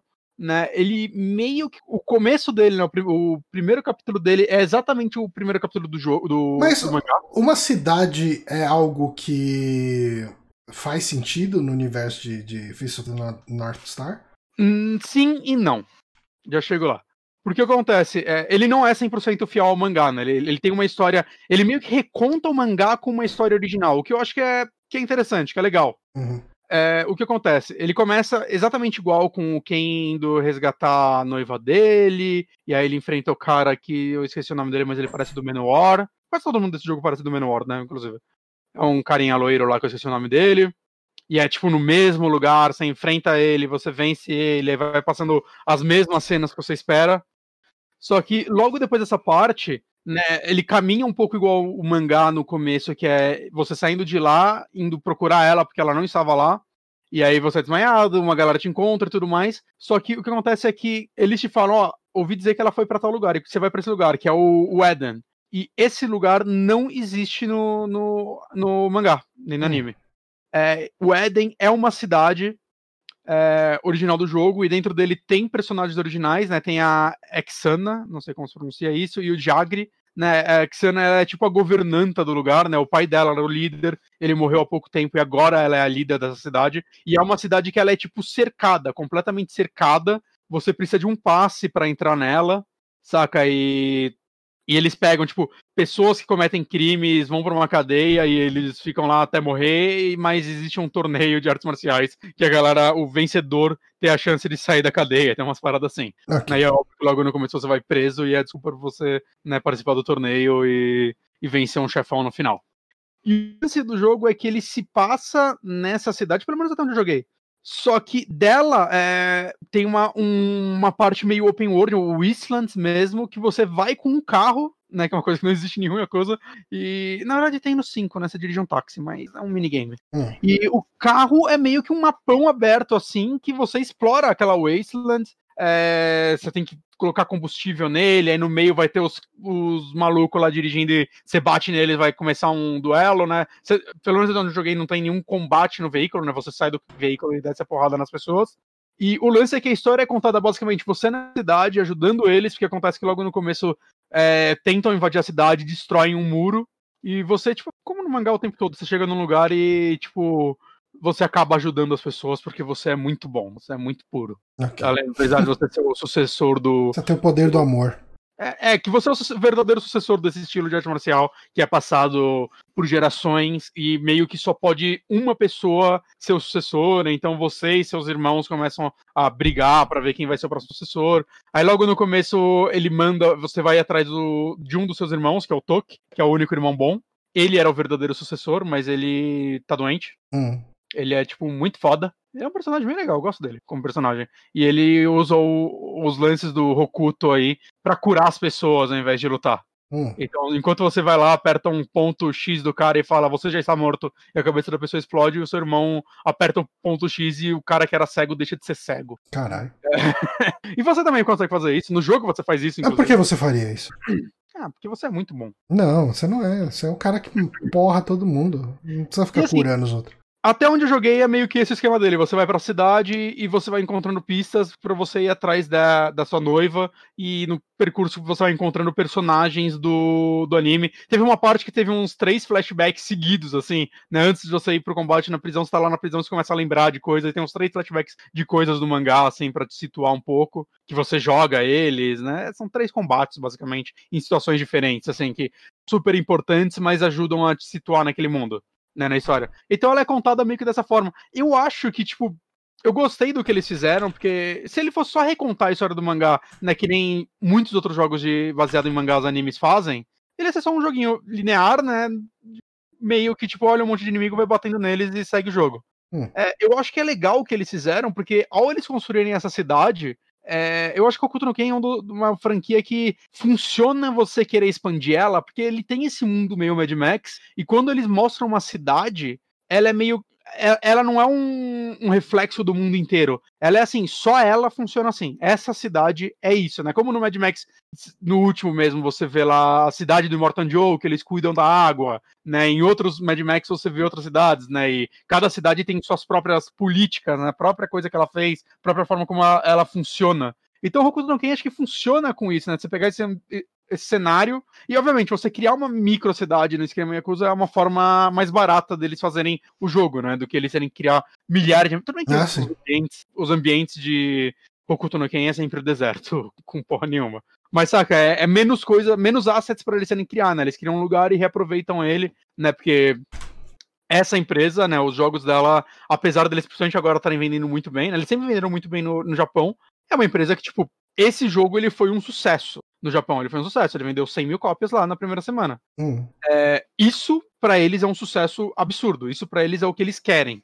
Saca? Ele, ele tirou Monster Hunter World de, do primeiro lugar. Foi o primeiro jogo a tirar ele de lá em sete semanas. Ok. Se você comparar isso com o número de qualquer outro AAA, é um número horroroso.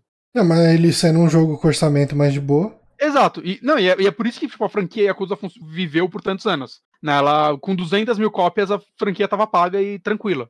Né? E eu acho que, tipo, quando dá na mão desse, desse estúdio, é isso que você espera, né? Eles, uhum. eles vão fazer esse tipo de jogo, eles sabem como dosar o orçamento deles. Inclusive, é engraçado que ele saiu depois do Yakuza 6, só que ele usa a engine antiga, do Yakuza 0 e Kiwami. Uhum. Que é uma engine que ela foi feita para rodar tanto no PlayStation 4 quanto no PlayStation 3. Né? Eles falaram que eles fizeram nela porque eles conheciam melhor ela, eles sabiam trabalhar melhor com ela ainda, né? Eles estavam aprendendo e desenvolvendo ainda a engine do Yakuza 6. E como eles estavam desenvolvendo esse jogo meio rápido, era melhor fazer na antiga do que nela. E eu acho que foi uma decisão acertada, porque como ele tem um visual estilizado de mangá, né, de anime, meio cel shade, é, não precisa de uma engine com gráficos muito foda.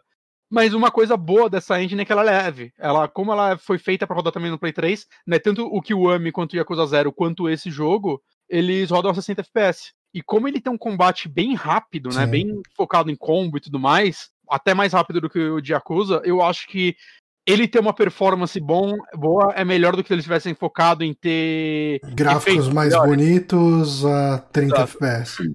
E eu penso às vezes um pouquinho disso quando eu jogo Yakuza 6, por exemplo, e até o Judgment, é que eles estão muito mais focados na história, no, cinematográfico, mas é, às vezes é tão triste ver eles tipo a 30 FPS com queda quando eu jogava os outros a 60 e como esse combate de beat'em funciona melhor a 60.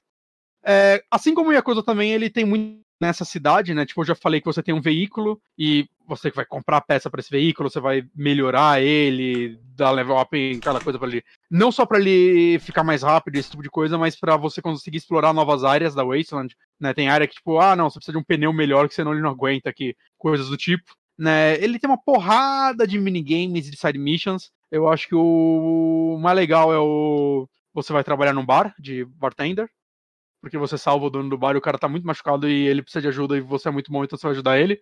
E, cara, é tão engraçado. Saca? Porque, pra quem já viu, principalmente um Esse anime, tipo de coisa acontece no anime e no, no mangá?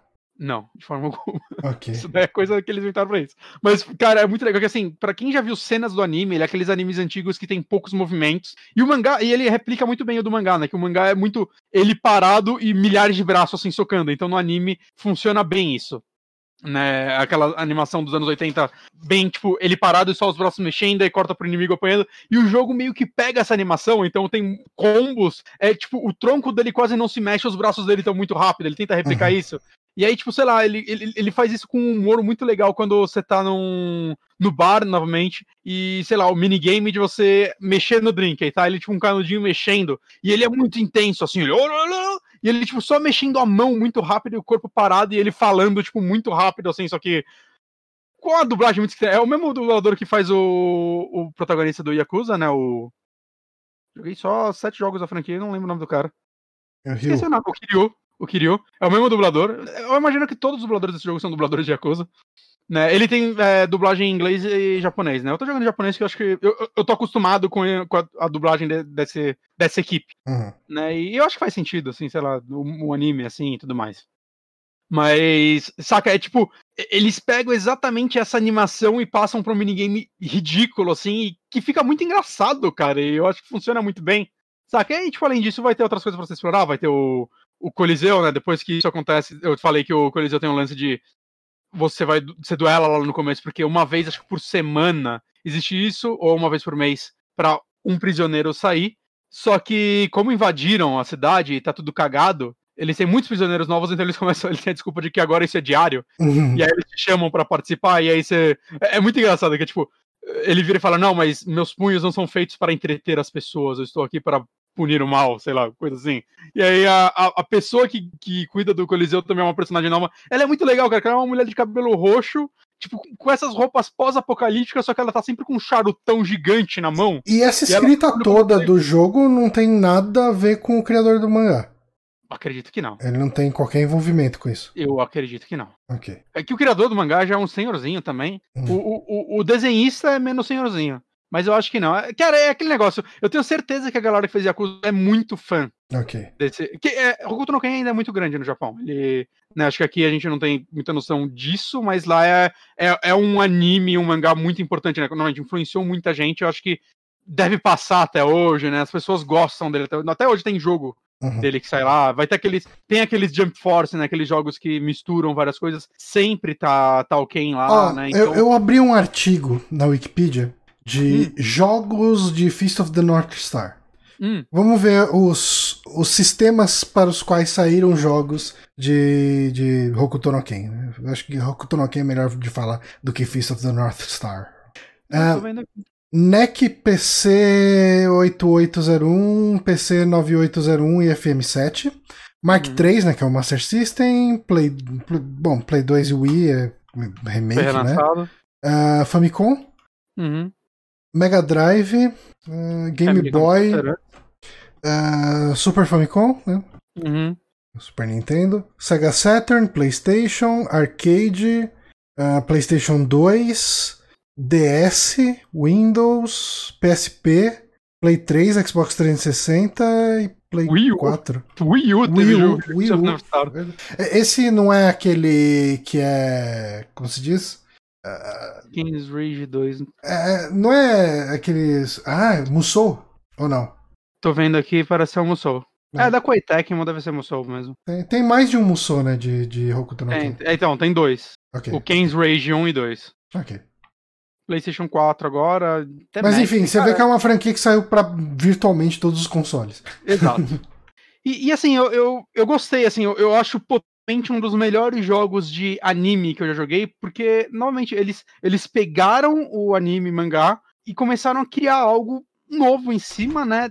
Obviamente, né, para mim isso vai pesar mais. Novo em cima, focado é, num tipo de gameplay que me agrada muito, que é os jogos que essa galera do Yakuza faz. Mas é, eu tô gostando, eu tô gostando muito também das side missions, elas costumam ter historinhas legais, assim, tipo, que é sempre o Ken ajudando alguém porque ele é muito bom. Mas eles dão algumas desculpinhas, sei lá, tem, tem uma parte de Bounty Hunter, né? Que você tem que. caçador de recompensas, né? Que você caça os vilões por dinheiro. Mas tá tudo desenvolvendo um negócio de que o cara que criou o sistema de Bounty Hunter é um moleque e tal. E conforme eu tô jogando, eu tô descobrindo que ele criou isso porque um cara, o. Esqueci o nome. Acho que ele chama ele de Reaper, que ele é um dos caras que tem a maior negócio na cabeça, né? Maior recompensa. Hum é, ele teoricamente sequestrou a esposa dele e ela desapareceu e ninguém sabe se ela tá viva ou não. E ele criou tudo isso porque ele quer, tipo, pelo menos se vingar, saca? E vai tendo essas coisinhas. Ele também tem, tem o, o, o Jags aí, tem um cara que matou ele, aí eu, também a recompensa tá por causa disso, né? Ele, eles vão criando isso, eles vão dando pelo menos justificativa para todas as mecânicas que estão dentro do jogo. Né? Tipo, até o, novamente, até o lance de bartender do jogo é porque o cara machucou as costas e você tá lá ajudando ele. Né? Ele tem tipo, coisa de tipo de umas 80 side missions. É muita coisa se você for fazer tudo. Mas que é coisa que é a forma como isso funciona. Normalmente nem todas vão ser legais, mas eu, eu, gosto, tipo, eu gosto da forma como eles trabalham, né? Eu, eu tô gostando de quando entram coisas do anime dentro dele. A jogabilidade dele é bem legal, assim, é. Ele tem o lance, tipo, você vai batendo nos inimigos, você pode matar eles na porrada. O golpe especial, que você, depois que você enche tipo uma caveirinha, né, tipo dá um stun no inimigo, você pode dar esse golpe que aí ele dá aqueles golpes do anime, que ele vai enfiar os dois dedos na cabeça do cara e quando ele tirar a cabeça do cara vai explodir, essas coisas. e é tudo bem, tipo, gráfico, assim, né? Tipo, você pode escolher até uma versão com menos sangue se você quiser, porque o jogo é bem violento. Eu não sei porque você faria isso, okay. mas você pode né? E, depois ele vai, tipo, você vai liberando novas mecânicas que vão simplificando isso para você não ter que fazer todo o Quick Time Event, né? Virar um negócio mais rápido. Mas você usa muito o mesmo tipo de finalização, ele vai subindo de nível e, né? Nos chefes que não tem uma barra maior, eles não vão morrer com um só, né? É um jogo, né? Não, não pode funcionar exatamente como um anime, porque senão vai ser sem graça.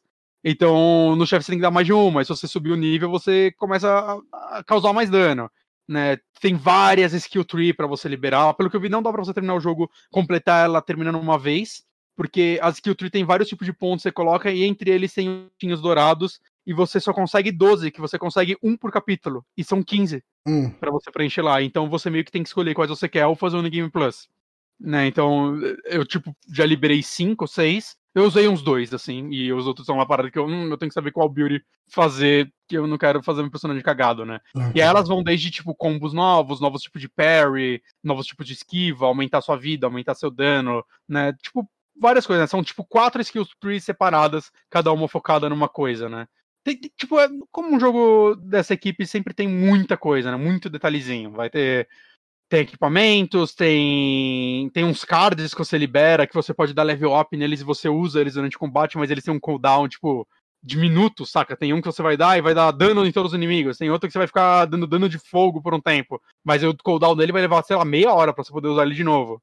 Né? Eu não explorei muito da parte que eu ainda não consigo ir, e é bem legal que, tipo, as missões de Body Hunter, algumas vão, tipo, te dando dicas de onde ele possa estar, e eu já vi que tem alguns que estão na Wasteland, então eu não vou encontrar todos na cidade. Né? Eu não sei se vai ter outra cidade ou não, eu acredito que não. Né? Mas na, na Wasteland tem muita tem, tem o melhor minigame de beisebol da história, Johnny. Hum, eu não, vi, não, não, conheço muitos para ter parâmetro, mas vamos lá. Mas eu duvido você achar um melhor que esse. É na Wasteland, você acha um velho campo de golfe, e acontece que a, os vilões estão invadindo, vão invadir o lugar. E o minigolf de beisebol é você no campo de beisebol, segurando uma barra de metal enquanto a galera vem em cima de você de moto e você vai rebatendo eles. Aí, ó. E ganhando pontos pela distância em que você consegue atirar eles. Uma coisa que, que eu achava engraçado no, no Black Belt de Master System, que era o, o Fist of the North Star, hum. é que os inimiguinhos que você ia enfrentando durante a fase, você dava um soco neles, eles explodiam. Só que não dava para ter gráficos muito violentos ali no Master System. Então eles viravam vários quadradinhos, assim. Eles explodiam em vários quadradinhos. Ah, que da hora. No Black Belt eles mantiveram? Mantiveram. Ah, da hora. Mas, cara, é meio que isso, assim. É, eu, eu acho que se você é muito fã de Fist of the North Star, você provavelmente vai gostar desse jogo. Saca? É, eu acho que eles fizeram um trabalho muito respeitoso. Respeitoso com os fãs, souberam ampliar a história, saca? E, e com isso ainda fizeram, né, novamente, mecânicas muito gostosas para se jogar. Né, um jogo que tem uma performance boa, né? Não que ele seja graficamente muita coisa, mas, né? A gente tá falando que eu dei o exemplo hoje de um jogo de PlayStation 3 que não tá rodando bem no 4, então vale a pena ressaltar. Uhum.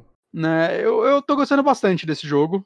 Né, ele não é muito longo, perto de outros Yakuza, pelo que eu vi, ele tem umas 19 horas, coisas assim. Se você for fazer tudo, obviamente ele vai se tornar mais longo, porque tem muita side mission, mas ele não é um jogo gigantesco. Né? Eu só fico triste, assim, tem alguns personagens que eu gostaria de ver mais no jogo, né? O, as duas crianças que te acompanham e tal, só apareceu uma até agora. Né? Ele é o moleque que te ajuda na parte do carro e tal, ele, ele se vê como seu sucessor, ele é um personagem bem legal no mangá, mas no jogo ele aparece bem pouco, eu não sei o quanto eles vão desenvolver a história, eu não sei exatamente até onde do mangá ele vai, o que ele vai cobrir, né, mas gostei, cara, tô, eu fiquei feliz, assim, e para mim valeu a pena ler o mangá antes de jogar, porque tá sendo legal, assim, achar as referências, entender os que são os personagens, mas se você não leu, dá, E dá apreciar o que é diferente também. Né? É, mas se você não leu, dá para você apreciar o jogo também, porque ele é bem divertido, né, se a temática dele e o que você vê de gameplay te chama a atenção, eu acho que você pode curtir, e se você leu ou assistiu, eu acho que é, é tipo um, uma excelente adaptação, assim, ó.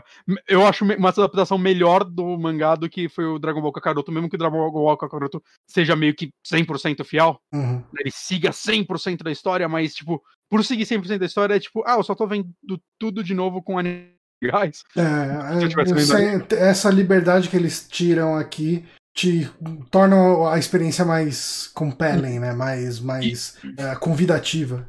E olha que eu sou uma pessoa que, tipo, Dragon Ball Kakaroto talvez esteja no meu top 5 do ano. Mas hum. só porque eu sou muito fã e aceito um jogo meia boca de uma coisa que eu gosto muito. Então, se você é muito fã de Hokuto no Ken, você vai aceitar um jogo bom.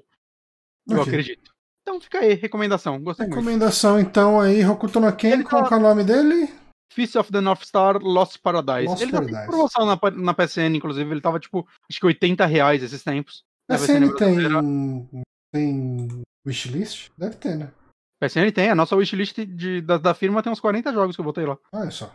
É, quase tudo enviar. Esperando promoção, mas tá tudo lá. Você tem mais uma indicação, certo, Johnny? Não sei, a gente tá meio. Ah, foi uma hora e meia. Eu não vou tomar muito tempo, até porque eu não joguei muito. Hum. Uh, acho que eu posso falar um pouquinho dele aqui. Que ontem, né? Ontem, terça-feira, dia 11 de agosto, eu e o Bonatti a gente fez uma live comigo jogando o, o Grounded, né? Que Sim. é um survival lá da. Eu vou até deixar rolando a live que a gente fez aqui. Uhum. Um, então tô aparecendo duas vezes, não fiquem confusos, tá? É, que é um survival da, da Obsidian Entertainment, totalmente baseado na premissa do Querida encolher as crianças. Né? Você joga com crianças que estão num jardim e você tem que sobreviver a esse jardim. Ele tá num pré-release, eu não sei como que a gente define isso. Uh, early beta, access. early access, eu não sei. Porque, enfim, é alguma coisa nesse sentido, early access talvez. Ele não tá completo ainda. É, ele não tá completo. Game ah, Stream Progress. Isso. Eu joguei um pouquinho dele, né? Uh, eu instalei ele ontem, joguei uns 15 minutos antes da live para ver se funcionava, para ver se dava para fazer live dele. Aí eu joguei uma hora e meia da live e depois da live eu fui jantar, voltei, fui jogar um pouquinho mais e eu parei de jogar ele meia-noite. Caramba, isso eu não tava esperando. É... E assim, o que eu vi você jogando ele, ele parecia ser um jogo bem divertido. Eu, eu total jogaria ele em live se meu PC estivesse saudável. É, então, eu gostei muito. Assim, assim eu não sou um, um, grande jogador de jogos desse tipo, né? De, de crafting, de survival, etc. Mas eu achei, primeiro, os jogos desse estilo, via de regra, pelo menos os poucos que eu peguei para jogar, Uh, ou eles são feios pra cacete, é tipo Rust, Air, Ark. Algumas pessoas podem discordar, podem achar Ark e Rust bonito, eu acho feio. Outros, eles são o Minecraft ou muito parecido com Minecraft. Eu não vou falar que Minecraft é feio, mas Minecraft ele tem um estilo artístico muito peculiar. Uhum. Uh, esse é muito bonitinho, cara. Ele é. Ele é lindo. Tipo, é, e principalmente esse efeito do blur que tem no fundo, né? Que você destacou isso quando a gente tava jogando ontem, quer dizer, quando eu tava jogando. Durante a live de ontem, melhor dizendo. Uhum. Uh, e, e eu acho que o mundo dele não parece tão vazio, pelo menos nesse modo single player, né, que eu tava jogando. Que essa é uma impressão que eu tive nos poucos survivals que eu joguei, né? Tudo parecia muito sem nada, assim, tipo, você tá numa ilha abandonada e não tem nada ali. E, o, e os survivals que eu joguei também era muito ah, você vai entrar aqui no, no multiplayer, legal. Então é, você não vai construir suas coisas, você vai tentar construir suas coisas e aí vai chegar uma galera e destruir tudo. É, não, que nem eu tava. Tá... Pelo que eu sei, o multiplayer é você e mais três amigos, né? Fazendo a mesma coisa que você faz no single player. É, eu fiquei muito afim de jogar o multiplayer dele em alguma, em alguma ocasião. Uma coisa que talvez desse para tentar fazer era montar um grupinho de Discord Uhum. Uh, pegar um dia aí, sei lá, um domingo à tarde, falar, ó, oh, pessoal, tô entrando lá para jogar, alguém tá afim? Como ele uhum. tá disponível no Game Pass, né? E ele uhum. tem crossplay, né? Pelo que falaram durante a live, uh, pode funcionar muito bem, pode ser uma coisa bem bacana. Uh, mas enfim, do que, que se trata. O que, que eu fiz nesse jogo, né? Eu, eu não fiz muito, eu fiz a história base dele, que é muito curtinha.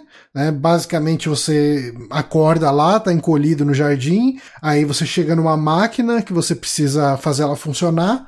Uh, e é, funciona totalmente como um tutorial, né? Tipo, você vai ter três lasers apontando para essa máquina, um tá funcionando normal, o segundo laser ele está sendo bloqueado por uma folha então você tem que craftar aí, tem que construir um machado e cortar, né? Você corta as, as gramas como se fossem lenha.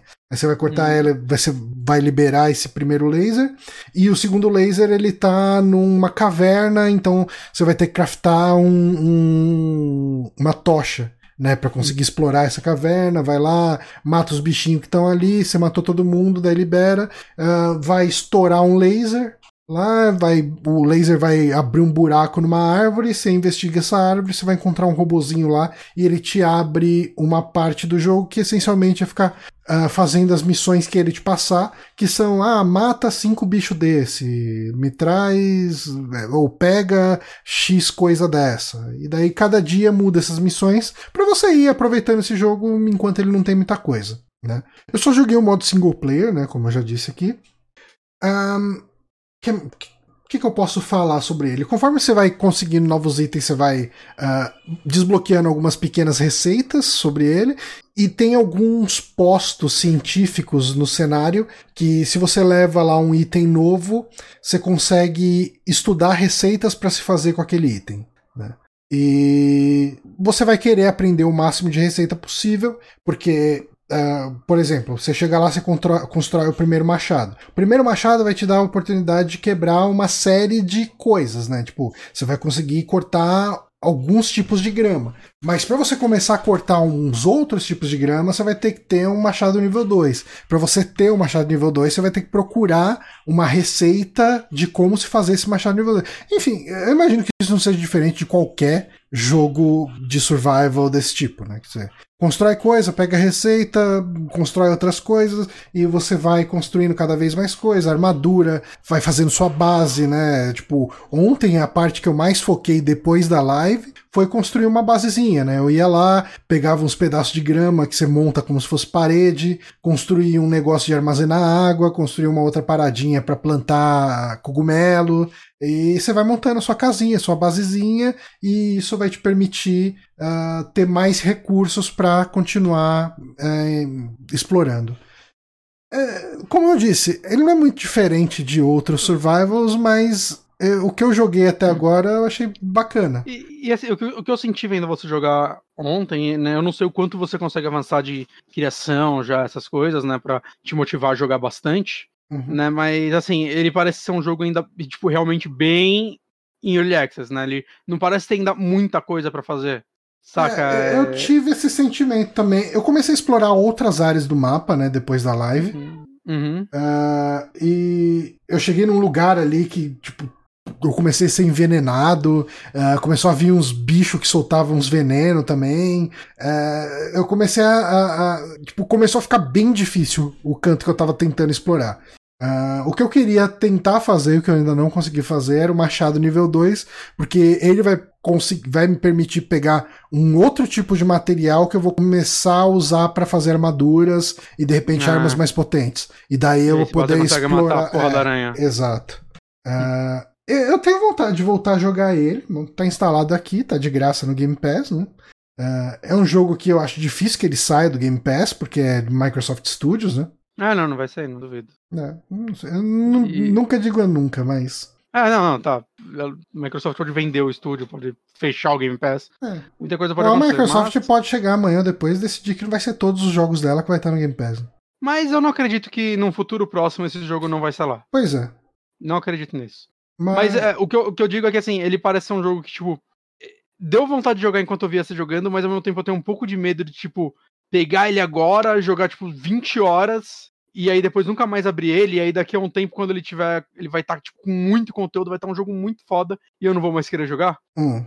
Né, que acontece muito com esses jogos, né? Tipo, o próprio Sea of Thieves hoje é um jogo com muito mais coisas do que quando ele saiu, saca? Ele, ele é, é, normal, né? Eles vão. É, é, um tipo de jogo, né, que vai sempre estar tá evoluindo, né? Enquanto é, a equipe estiver trabalhando nele. Sim. Mas eu, eu fiquei bem surpreso no quão bem acabadinho ele já tá. Não, mesmo no Early Access. Muito, cara. Né? E ainda mais... Tipo, não encontrei nenhum grande bug, né? nada muito quebrado, assim. A é... performance dele parece estar tá boa. E sendo um jogo da Obsidian, eu tava esperando algo um pouquinho mais feio. Não tô falando feio, mas eu não, eu não tava... o Other Worlds feio. Então, mas uh, o Other não é Worlds... É Exato. Esse jogo é muito mais bonito que, que Other Worlds. Concordo, concordo. Mas então, o escopo dele é menor, né? Sim, mas eu tava esperando alguma coisa naquele nível de acabamento. Ok. E esse tá muito melhor acabado, eu acho. Other Worlds é um jogo que tá dando a volta para mim, acredita? Tipo, quando eu joguei eu gostei muito, aí depois eu comecei a gostar menos, e agora eu tô pensando nele com um pouquinho mais de carinho. É.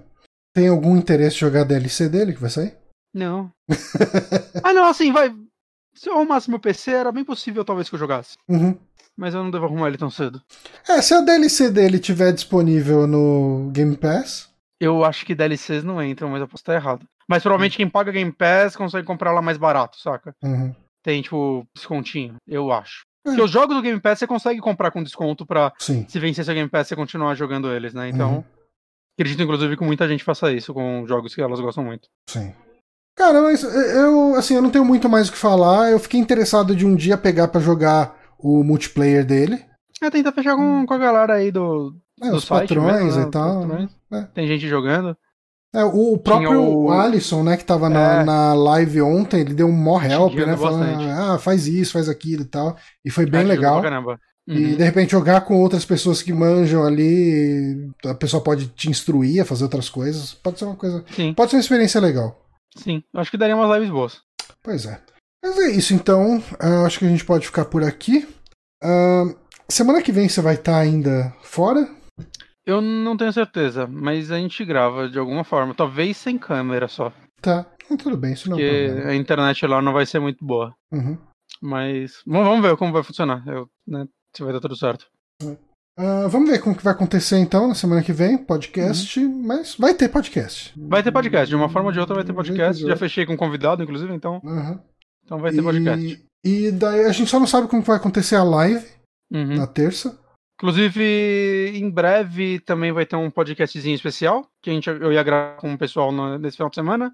É, foi adiado em uma semana por diversos motivos, uhum. só por um. Mas talvez tenha uma, uma parceriazinha aí com um podcast novo saindo, focado em um jogo. Vamos ver como vai ser a experiência. Né, ele não vai ser gravado ao vivo, então esperem um pouquinho para ele ser editado e sair mas é um projetinho que eu tô querendo fazer há um tempo, então acho que vai dar certo, vai ser legal. Bacana. Uh, ficamos uhum. na guarda aí de seja o que for que vá sair. Uh, é isso então. Obrigado a todo mundo que acompanhou aqui ao vivo. Obrigado, Diego. Tá lá com o Fênix Town TV aqui Oi, acompanhando a gente. Muito obrigado. Um, obrigado também o Yamekil que deu uma passadinha aí, o Rafael Romagnoli, o Fabiton mandou um salve aqui. E o Canelau. Canelau também e o Paulo Silva também. Obrigado a todo mundo que deu, mandou um salve aqui durante essa transmissão. Muito obrigado. Uh, vamos dar uma olhada no Twitch para ver se tem alguém pra gente fazer aquele aquela raidzinha bacaninha. Vamos. Mandar uma raidzinha pro Márcio. O Márcio tá ao vivo. Pois é, vamos fazer uma redezinha pro Márcio. Barra raid. Como que é o canal do Márcio? É Márcio mesmo? É Márcio. Márcio. Podia ter um autocomplete que facilitaria a vida. Então a gente vai fazer aqui, então, essa, essa nossa redezinha no canal dos Brothers. Acompanhe o trabalho dos Brothers. Obrigado a todo mundo que viu a gente e até semana que vem. Adeus.